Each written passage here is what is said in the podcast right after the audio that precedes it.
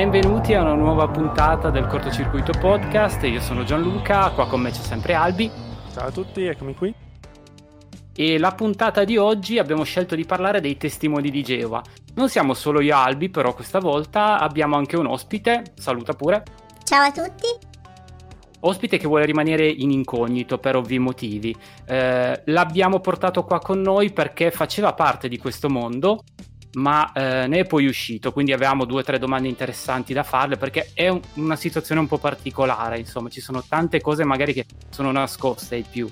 Ma prima di fare tutto questo, Albi, volevo fare un attimo un recap eh, di chi sono i testimoni di Geova, quando nascono e qual è la loro idea principale, ecco, senza andare in profondità. Visto che hai studiato, raccontaci qualcosa su questo Ho mondo. tantissimo, Dai. tantissimo.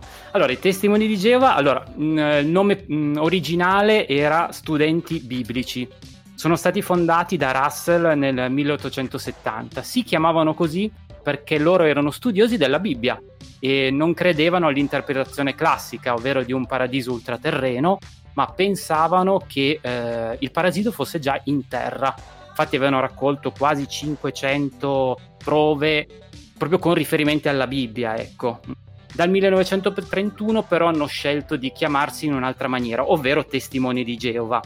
Geova è semplicemente uno dei tanti nomi di Dio, Dio con la D maiuscola, ecco. È uno dei tanti nomi perché il vero nome di Dio, il tetragrammaton, mi pare si dica, eh, non è pronunciabile, anzi eh, si dice, le leggende narrano che quando verrà pronunciato si scatenerà l'Apocalisse. Lo sapevi Albi? Assolutamente no, e stiamo attenti allora. e non lo sapevo neppure io, non sapevo nulla di tutto ciò. Avrà letto le prime cinque righe di Wikipedia, adesso fa il bullo. No, no, io sono andato proprio a scrivere i miei testimoni di Geova, quella è la lezione 1 che ti fanno, eh, su tutta la storia. testimonidigeova.it trovate tutte queste informazioni, giusto? A parte tutto c'è veramente il sito, ci sono i video dove appunto consigliano la, la vita retta di un testimone di Geova. Comunque partirei subito con qualche domanda al nostro ospite, ecco, se eh, com'è stata appunto l'infanzia, trovarsi in questo mondo, ecco, perché penso appunto che tu non abbia deciso, ma ti sei ritrovato in una famiglia di testimoni di Geova. Esattamente, non ho mai deciso di esserlo, non ho mai scelto. E come la maggior parte delle persone che hanno aderito a questa setta. Se posso fare un attimo un inciso, anche chi è di religione cattolica comunque si ritrova solitamente in famiglie e, e poi non è, cioè, va avanti con questa religione semplicemente perché la famiglia stessa è di quella religione lì. Se nasci in una famiglia musulmana probabilmente diventerai musulmano perché fin da piccolissimo ti inculcano queste idee da, aver scelto la parola inculcano vi fa capire che non sono molto favorevole a queste cose. Comunque andiamo pure avanti. No, hai assolutamente ragione, però l'unica differenza è che ritrovarsi, cioè nascere in una famiglia di testimoni di Geova, come probabilmente una famiglia eh, di, di, una religione particolarmente severa e attenta, ehm, è, è, diverso rispetto a nascere in una famiglia cattolica perché c'è l'imposizione di tantissime regole. E la regola più grande, che secondo me le racchiude tutte, è che il bambino in questione deve essere, eh, deve essere escluso dal mondo, cioè lui si deve escludere dal mondo perché il mondo fa parte di, eh, diciamo, di, di qualcosa che lo porterà comunque a, a perdere la retta via. Ecco, loro retta via è una definizione che usano spesso, è proprio mm, fa parte del, dei loro vocaboli e, e, quindi fondamentalmente tu cresci sin da bambino con uh, la convinzione che la cosa giusta sia eh, estraniarti da tutto il resto del mondo, dei, da tutto il resto de, del tuo mondo di quel momento, quindi i tuoi compagni di scuola, eh, i tuoi compagni di gioco non possono esserlo eh, tanto quanto lo sono per gli altri perché sono comunque persone che non credono nel, nel Dio giusto. Capisco, capisco. Sì, infatti avevo letto che appunto i testimoni sono veramente molto separati dal resto del mondo, vedono in malo modo i rapporti con gli esterni, ecco. Eh, volevo chiederti appunto nel concreto semplicemente la vita da bambino com'era, esempio, una tua amichetta, un tuo amichetto ti invitava a giocare eh, a casa sua, tu potevi andare, non potevi? Sì, potevo. Adesso non, non, voglio esasperare la situazione. Sì, potevo andare a giocare, potevo andare a fare i compiti. Eh, sicuramente potevo solo dopo aver eh, fatto tutto quello che un testimone di Geova deve fare. Quindi. Eh... Suonare il campanello. Esatto. Esatto. No, come? Esatto. Devi vendergli, vendergli promu- uh, promuovere praticamente la tua religione prima? Sì, in un certo qual senso. Non, loro non parlano ovviamente di promozione, loro parlano di amore verso il prossimo che è talmente grande che ti porta eh, a, a, desiderare di salvare l'intera umanità, umanità dalla distruzione, quindi sei... È brutto dire obbligato perché non è che sei obbligato, però se fai parte di quella religione sei obbligato sin da bambino piccolo, e ti parlo di 5-6 anni, eh, ad accompagnare, prima ad accompagnare, poi andare sulle tue gambe e andare in predicazione di casa in casa a proclamare la parola di Dio. E poi non solo, mm, ci sono due, tre eh, riunioni a settimana che possono corrispondere un po' per i cattolici alle messe, alle quali bisogna assolutamente presenziare, non, non è una cosa facoltativa. Eh, un paio di ore a settimana dedicate allo studio delle loro riviste, delle loro pubblicazioni. Quindi sì, potevo andare a giocare con le mie amiche, però non è che mi rimanesse tutto sto tempo per farlo. E poi comunque non era visto di, di buon occhio. Ah, comunque sempre, sempre comunque sconsigliato il rapporto con gli esterni, ecco, se non prima li converti, diciamo. Esatto. Una cosa molto molto strana, ecco questa chiusura. E, ehm, ma ad esempio il Natale, ecco, ti volevo chiedere, perché da cosa mi risulta non si festeggia il Natale tra i testimoni? Questa è, è, una piccola parte, nel senso che io penso di non aver mai festeggiato nulla, non ho mai avuto un compleanno, non ho mai avuto un Natale, ah. una Pasqua, un...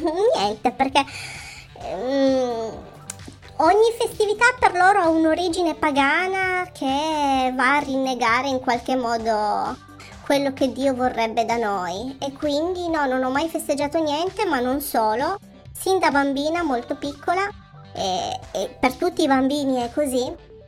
Eh, non so se si trovano a scuola insieme ai loro compagni di classe, c'è un bambino che porta i pasticcini o la torta per il compleanno eh, sei obbligato a non mangiarlo e a dichiarare comunque pubblicamente il perché non lo stai prendendo il dolce, cioè non puoi dire ho mal di pancia e quindi non lo voglio, devi dire io sono un, un testimone di Geova e quindi non, non, prendo questa fetta di torta perché Geova non vuole, cioè quindi un bambino di 6 anni deve dire queste cose assurde. Non pensi di aver vissuto tu un'esperienza particolarmente negativa? O è così per tutti, voglio dire. Tutti i testimoni di Geova hanno questa esperienza, secondo te? Nella pratica tutti vivono quello che sto raccontando, poi eh, quello che cambia è la percezione, nel senso che conosco persone che sono testimoni di Geova felicissimi di esserlo e di essere stati salvati dal mondo e quindi ti racconteranno la stessa cosa col sorriso dicendo che loro sin da bambini sono stati salvati dal mondo peccaminoso in ogni, in ogni modo. Sì, diciamo che c'è anche un po' di lavaggio del cervello in questo però. Sì, penso di sì, ecco io non, non me lo so spiegare, nonostante io sia sempre stata eh, all'interno di questa setta fino ai 15 anni circa e non, realtà non sono mai riusciti a veramente entrare nel mio cervello perché io non ho mai trovato una logicità a questa cosa, a tutte queste cose, quindi non so bene come possano arrivare a fare il lavaggio del cervello, però sì, forse sì. Comunque hai usato un termine secondo me molto corretto, hai parlato di setta, infatti i testimoni di Geova hanno veramente delle dinamiche settarie, cioè sono un gruppo autoreferenziale che bisogna solo ascoltare il direttorio, che sarebbe chi decide la linea ovviamente dei testimoni. gli altri non esistono, sono esterni, una cosa con cui non confrontarsi assolutamente. Esatto. Altra cosa, leggevo un paio di statistiche sempre sul fatto delle malattie mentali. Eh, c'è una percentuale preoccupante, superiore alla media di chi appunto appartiene ai testimoni di Geova, di malattie mentali, nevrosi, eh, ehm, eh, diciamo eh, malattie psicologiche, appunto, secondo me indotte da questo tipo di eh, chiusura verso il mondo esterno, ecco. Ah, questo non lo sapevo, però in effetti non mi stupisce. Ecco. Mi nel sembra... 2001, eh, tra l'altro, guardalo poi anche tu direttamente. Nel 2001 fu il, um, il, raduno dei testimoni e uno di loro si buttò dal terzo anello, si suicidò in diretta praticamente a Roma. Ma cos'è il raduno dei testimoni? No, no, avevo letto, c'era... Mm, oh cavoli, sai dove fanno il battesimo? Lo fanno in ogni città. Ok. Questo fatto è accaduto a Roma praticamente, ah. uno dei più grandi, a quanto pare, raduni. Io lo chiamo così perché non so il, te- il termine Sono le corretto. assemblee. Assemblea, perfetto. Sì. Dove uno di loro si è lanciato giù, si è gettato giù perché, non si sa, depressione, malattie, eccetera sempre psicologica comunque. Sì. Ed è abbastanza inquietante, ecco, questa cosa qua. Probabilmente è, è, è anche possibile che si, si possa essere sentito in trappola, nel senso che conosco e ho visto tante situazioni mh, mm, nelle quali arrivi al punto in cui capisci di non credere in questa cosa, ma sei talmente tagliato fuori dal mondo che è l'unica realtà che conosci, quindi rinunciare a quella religione o quella setta, chiamiamola come vogliamo, significa anche rinunciare all'unica vita che hai sempre avuto. Eh, e quindi no, non è solo dire non credo più in questo Dio, è dire rinuncio agli unici am- amici che mi hanno sempre solo permesso di avere, rinuncio alla famiglia perché comunque la famiglia mi vedrà sempre come una persona che ha rifiutato Dio e quindi cercheranno in qualche modo di eh, eh, contenere i rapporti che, che, si, che ci saranno da lì in poi. Quindi vuol dire proprio andare a fare una scelta a 360 gradi sulla, sulla propria vita. Certo, una separazione netta. Quindi immagino che, che tu non abbia mai nemmeno fatto religione a scuola. No, io sono sempre dovuta uscire fuori. E mi hanno sempre...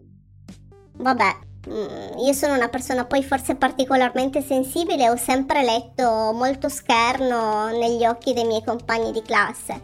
Altre persone invece dicono che è la cosa più normale del mondo uscire quando c'è l'ora di religione, che...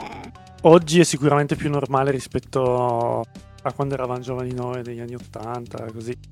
Mm, io ero giovane negli anni 90, eh. Ma io sono giovane anche adesso. Eh, infatti. L'ospite è giovanissimo. Oggi è molto più normale che, che una volta, secondo me. È più accettato, eh. Più accettato, volta era anche più raro, faceva più strano. Magari tra i ragazzini, però fa ancora strano lo stesso anche oggi vedere uno che si alza e se ne va. Per oggi sono anche delle scuole più multiculturali, quindi magari c'è la bambina musulmana, c'è la famiglia atea che magari non vuole che il figlio faccia religione. Diciamo che più che altro io eliminerei proprio religione dalla scuola, piuttosto fai filosofia, no? Sono d'accordo.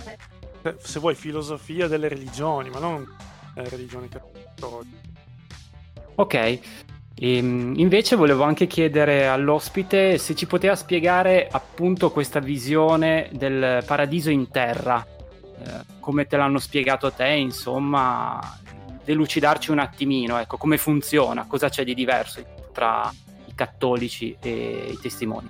Guarda, questa è una domanda molto divertente per me e ti dico mm-hmm. perché. Perché in realtà è una storia talmente assurda che mi fa ridere ripeterla. E, e mi stupisco di come le persone possano credere a una cosa del genere, anche se vabbè mi stupisco anche di come si possa credere di andare in un paradiso celeste, cioè nel senso forse tutte le storie sono un po' incredibili. Comunque, il loro paradiso cos'è? Il loro paradiso è un paradiso che che nascerà nel momento in cui Geova distruggerà, uccidendo, eh, tutte le persone che non hanno creduto in lui, eh, tranne i testimoni di Geova, perché loro saranno salvati. quindi questo... Come li riconosce? Geova sa. Ok. Dal cuore, credo. E, oh. E comunque quando questo mondo sarà ripulito da tutte le persone non credenti rimarranno solo i testimoni di Geova, ma solo quelli puri di cuore perché poi ci sono loro, lo dicono comunque che ci sono testimoni di Geova all'interno della loro congregazione che eh, lo sono solo di facciata e non eh, eh, profondamente. Eh, realmente e comunque una volta che questo mondo sarà ripulito loro vivranno per sempre sulla terra fino a quando la ripopoleranno completamente diventeranno immortali e poi a quel punto che la terra sarà giustamente ripopolata per dar, dar, dar, dare da mangiare a tutti, compresi tutti i testimoni di Geova che verranno risuscitati perché chi è morto ah. credendo in Geova risusciterà. Quindi questa terra sarà popolata da zombie testimoni di Geova. Molto bello. poi ci saranno i testimoni di Geova viventi e poi ci Ottimo. saranno i nuovi testimoni di Geova perché forse eh, a qualcuno sarà anche data la possibilità di procreare ancora, boh, basta. E poi a un certo punto eh, si rimarrà in questa situazione di stallo, perché la Terra non potrà essere popolata all'infinito vista l'immortalità delle persone. E così qualcuno dovrà rinunciare alla maternità, insomma. No, ma secondo me i figli non si possono fare a questo punto. No, Certo, no, però fino a un certo punto forse si potranno fare. Loro dicono che non si hanno certezze nel dettaglio, perché non, non ci sono queste spiegazioni. Ma no vo- spoiler. esatto. Però grandi linee è questa la cosa. Ma una, una, cosa che non ho, non ho, ben chiara, forse non ho capito bene io. Um, quando si rinascerà in Congeova, diciamo così, si muore ancora o no? Rinascerà nel senso di risurrezione? No, praticamente arriva questo Geova e appunto crea il suo mondo uccidendo tutti, come dicevi, gli infedeli, eccetera. Sì. Chi rimane? Muore, Rimane... va avanti con la sua vita perché... Oppure... E... Ho, spaccato, ho, spaccato, tutta la teoria dei testimoni. No, chi rimane va avanti non con la sua vita, nel senso io, ma tu parli a livello economico o... No, no, semplicemente, ok, domani arriva Geova, io sono caput. Geova c'è già.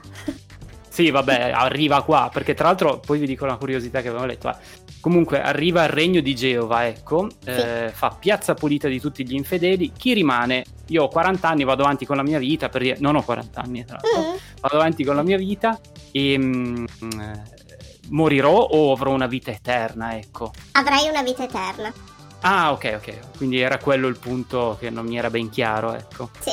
È per quello che non possono fare più figli, perché se fanno altri figli eh, si riempie il mondo di, di gente. Sì, eh, sì sovrappopolazione. Direi. Che bug. Tra l'altro volevo dirvi la curiosità di prima, anche qua, che avevo letto che fino al 1953 eh, praticamente si pensava che il trono di Geova fosse nelle Pleiadi. Non so perché, non so per come, però pensavano quello, poi hanno cambiato idea. E dov'era? Invece? Nelle Pleiadi. No, no, no non, hanno non cambiato so, idea, non, non si sa dove non si sa più dove, non si sa, almeno non ho letto niente, non ho approfondito, eh, però era, era, curioso perché le Pleiadi, le Pleiadi comunque ritornano in mol- moltissime culture e religioni. Eh, Alla fine, punto... su Wikipedia mica può trovare tutto. Eh, infatti, non è che posso leggermi tutto. ok, perfetto. Albi, tu volevi ancora chiedere qualcosa? Altrimenti... Ma principalmente come ne sei uscita? Male. Così ne sono uscita con un, una grande fatica, eh, dando una grandissima delusione ai miei genitori che si sono sentiti feriti e, e rinnegati in una certa misura. Ho avuto anni difficili perché ero comunque molto giovane, quindi a 15 anni dipendi molto da mamma e papà, anche economicamente parlando, e quindi è difficile, è difficile, ne sono uscita mm, con molta testardaggine, rinunciando a un sacco di cose, facendo scelte che forse non avrei fatto in un'altra vita, però... Ma hai avuto tipo un'illuminazione del tipo ah, cosa sto facendo o è stato un ragionamento più complesso? Ma è stata un'insofferenza che si, si, si trascinava da anni, man mano che ho iniziato a crescere eh, mi rendevo ma conto naturalmente, senza fare grossi ragionamenti, né eh, sia del fatto che non credevo a nulla di quello che mi veniva inculcato e sia eh, del fatto che quella vita era proprio la vita chiusa, immobile e apatica che io non desideravo. E ad oggi sei credente?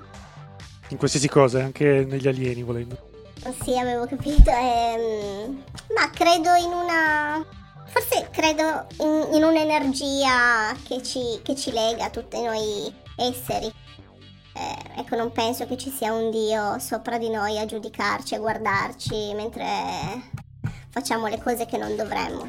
Quindi quel tipo di Dio no, non, non lo temo. Insomma, un hippie. ecco tipo. Ok, io volevo invece ritornare su un argomento più terreno, ecco, insomma. Eh, ogni tanto ne avevamo già parlato di questo argomento. Mi avevi accennato che non è ben vista l'educazione, frequentare l'università. L'istruzione.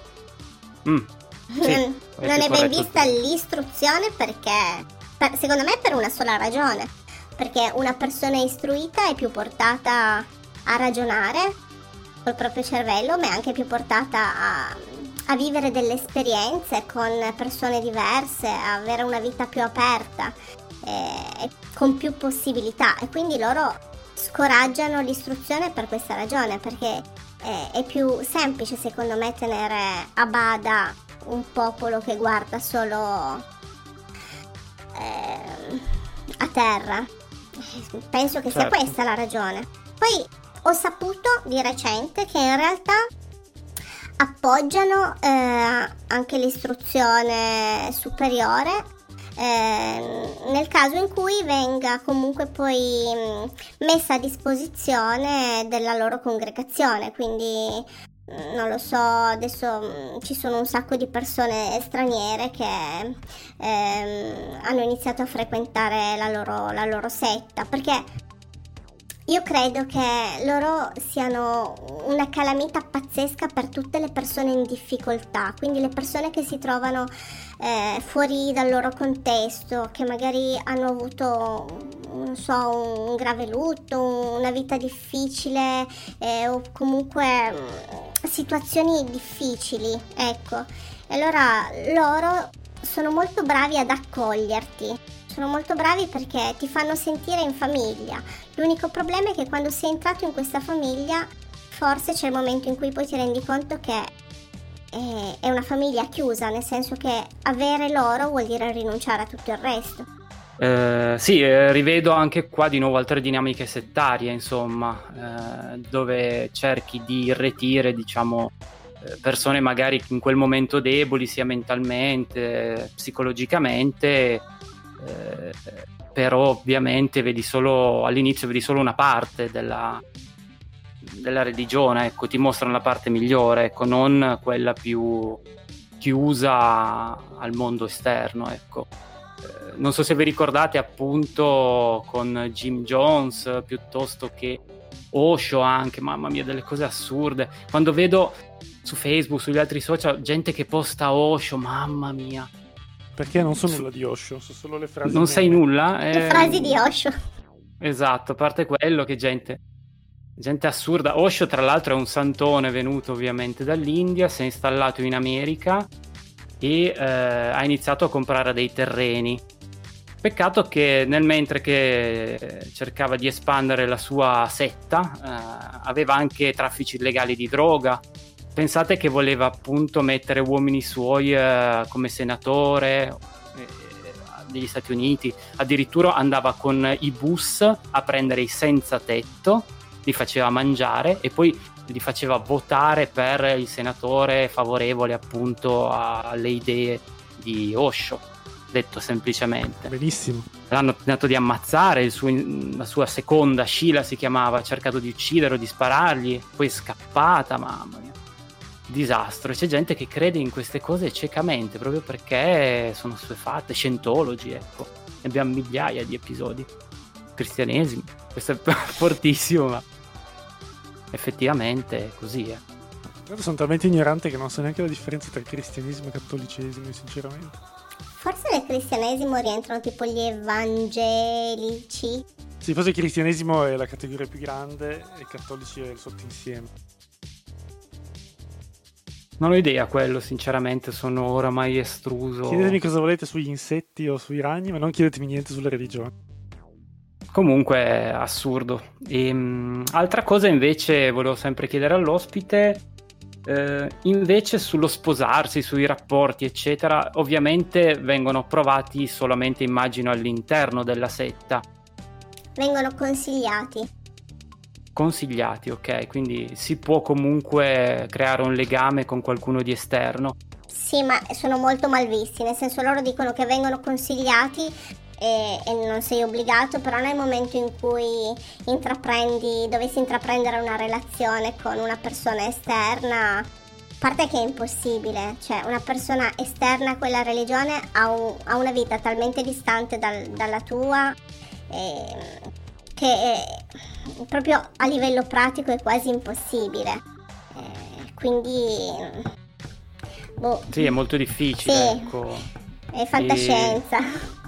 Okay. Però invece è successo e succede più volte che magari una coppia già sposata esterna ai testimoni di Geova a un certo punto del loro cammino uno dei due coniugi si converte. Ecco, questo è già successo e succede spesso.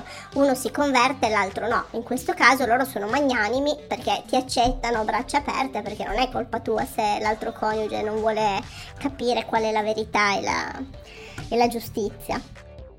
Assurdo. Allora, quindi immagino che anche i rapporti sessuali con eh, persone all'esterno della setta sono assolutamente da escludere. I rapporti sessuali sono da escludere comunque, nel senso che eh, né interni né esterni devi essere sposato, non puoi avere rapporti sessuali al di fuori di un legame coniugale. E poi ti dirò anche una cosa in più, loro consigliano anche tra persone sposate di avere rapporti sessuali, però sempre mantenendo il rispetto dell'altra persona. Io credo che questo si traduca nella posizione del missionario, però non ne sono certa. Quindi proprio standard, il più possibile standard. Ah, che è proprio lo vedete così, diciamo, materiale la cosa. Quindi... Eh, sì, sì. Per procreare. Solo per creare, non per Beh, come i cattolici però. Sì, la, va, va, detto che comunque in generale la dispersione del seme in quasi tutte le religioni, insomma, non è troppo ben vista, ecco. E l'ultimo punto invece, l'ultimo punto, quello che forse è più famoso, sulle trasfusioni. Tu, caro ospite, ti capitasse, facciamo le corna, ovviamente un incidente, fossi ancora testimone di Geova, devi rifiutare la trasfusione di sangue sì, è precedente all'incidente perché loro temono che mm, nel momento clou forse qualcuno si possa tirare indietro, quindi loro mettono le mani avanti, il comitato dei testimoni di Geova arriva super eh, attrezzato di, di autodichiarazioni e tesserini vari. E quindi ancora prima che ti capiti qualcosa tu hai sempre a portata di mano una dichiarazione dove rifiuti categoricamente il sangue e poi tutti i testimoni di Geova hanno preventivamente un tesserino nel portafoglio, portadocumenti o dove vogliono. Ehm, con scritto io sono un testimone di Geova, rifiuto il sangue, quindi per ogni evenienza sono sono preparatissimi. Accidenti, questo non lo sapevo. Ma un testimone di Geova può essere un vampiro. questa risata molto lunga con i pitch alti. Aiuto. Vabbè. Vabbè, no, solo un licantropo probabilmente. Magari sono i, i nemici dei... Un testimone di Geo vs Vampiri, una serie inedita di Netflix. Io lo guarderei, cazzo. Dobbiamo dire altro? Non lo so. Vuoi aggiungere qualcosa? No, sto pensando, ma più o meno le curiosità sono quelle. Eh c'è qualche particolarità magari che non è mai venuta fuori dai testimoni di Geova, qualche curiosità, mm. che ne so, a parte vabbè ho letto che non possono fumare, e... sì. sempre per il discorso della contaminazione del corpo e dell'anima. Sì, però sono cose inspiegabili perché non possono fumare, però poi magari c'è gente obesa che si sfonda di cibo spazzatura, cioè non, non capisco bene la differenza. Comunque, eh, sì, è vero, non possono fumare, non possono ubriacarsi, ma non possono ubriacarsi perché perderebbero il controllo magari in certe situazioni, non possono andare in discoteca, non possono... Beh, non, non possono andare in discoteca, io sono a favore. Eh. Ma Giusto. Adesso che sono adulta anch'io, però francamente è una cosa che mi viene imposta a priori senza una motivazione logica, boh, una motivazione, un minimo logico, voglio dire. Chiaro, chiaro. No, no. Certo che lo- logica e religioni non è che vanno proprio d'accordo. È vero. Mm-mm. E non so, volete mm. parlare del battesimo che si fa in età adulta? No, ma non credo che sia interessante. Che cos'è? Io non so cos'è. Loro, eh, a differenza dei cattolici che eh, quando il bimbo nasce viene battezzato quasi automaticamente, eh, i testimoni di Geova si battezzano solo in età adulta, solo quando sono in grado di decidere autonomamente di volersi dedicare de- che, di voler dedicare la loro vita a Geova. Beh, ma questo qua è giusto, ha senso. Sì, ha senso se tu non fossi stata in tutti gli anni precedenti comunque eh, quasi un po' obbligata a seguire delle, delle, delle, direttive, delle regole, perché non è che ci arrivi così autonomamente. Ci, secondo me ci arrivi perché a un certo punto, infatti si battezzano più o meno tutte alla stessa età, non so, arrivano i 16-17 anni e la gente si aspetta che tu faccia quello, la gente lì dentro, però non, non credo che arrivi un'illuminazione.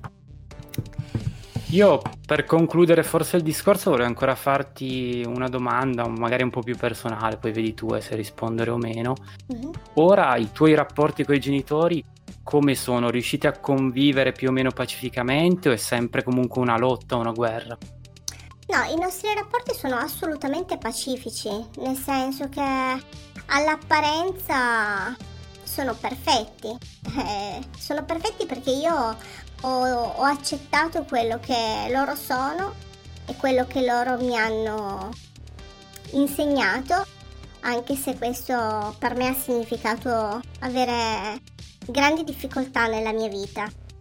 E, e, quindi nel momento in cui io sono riuscita comunque ad accantonare un po' il rimpianto e certi rancori, ecco, la situazione si è stabilizzata. Certo è che io accetto loro in tutto e per tutto, ma loro non faranno mai il passo verso un passo in più verso di me, perché comunque eh, mi vedono come una peccatrice, quindi io non potrò mai comunque aspettarmi che non so, che, che vengano un mio compleanno perché non sceglieranno mai di trasgredire una loro regola comunque per un figlio, neanche per un figlio, per nessuno.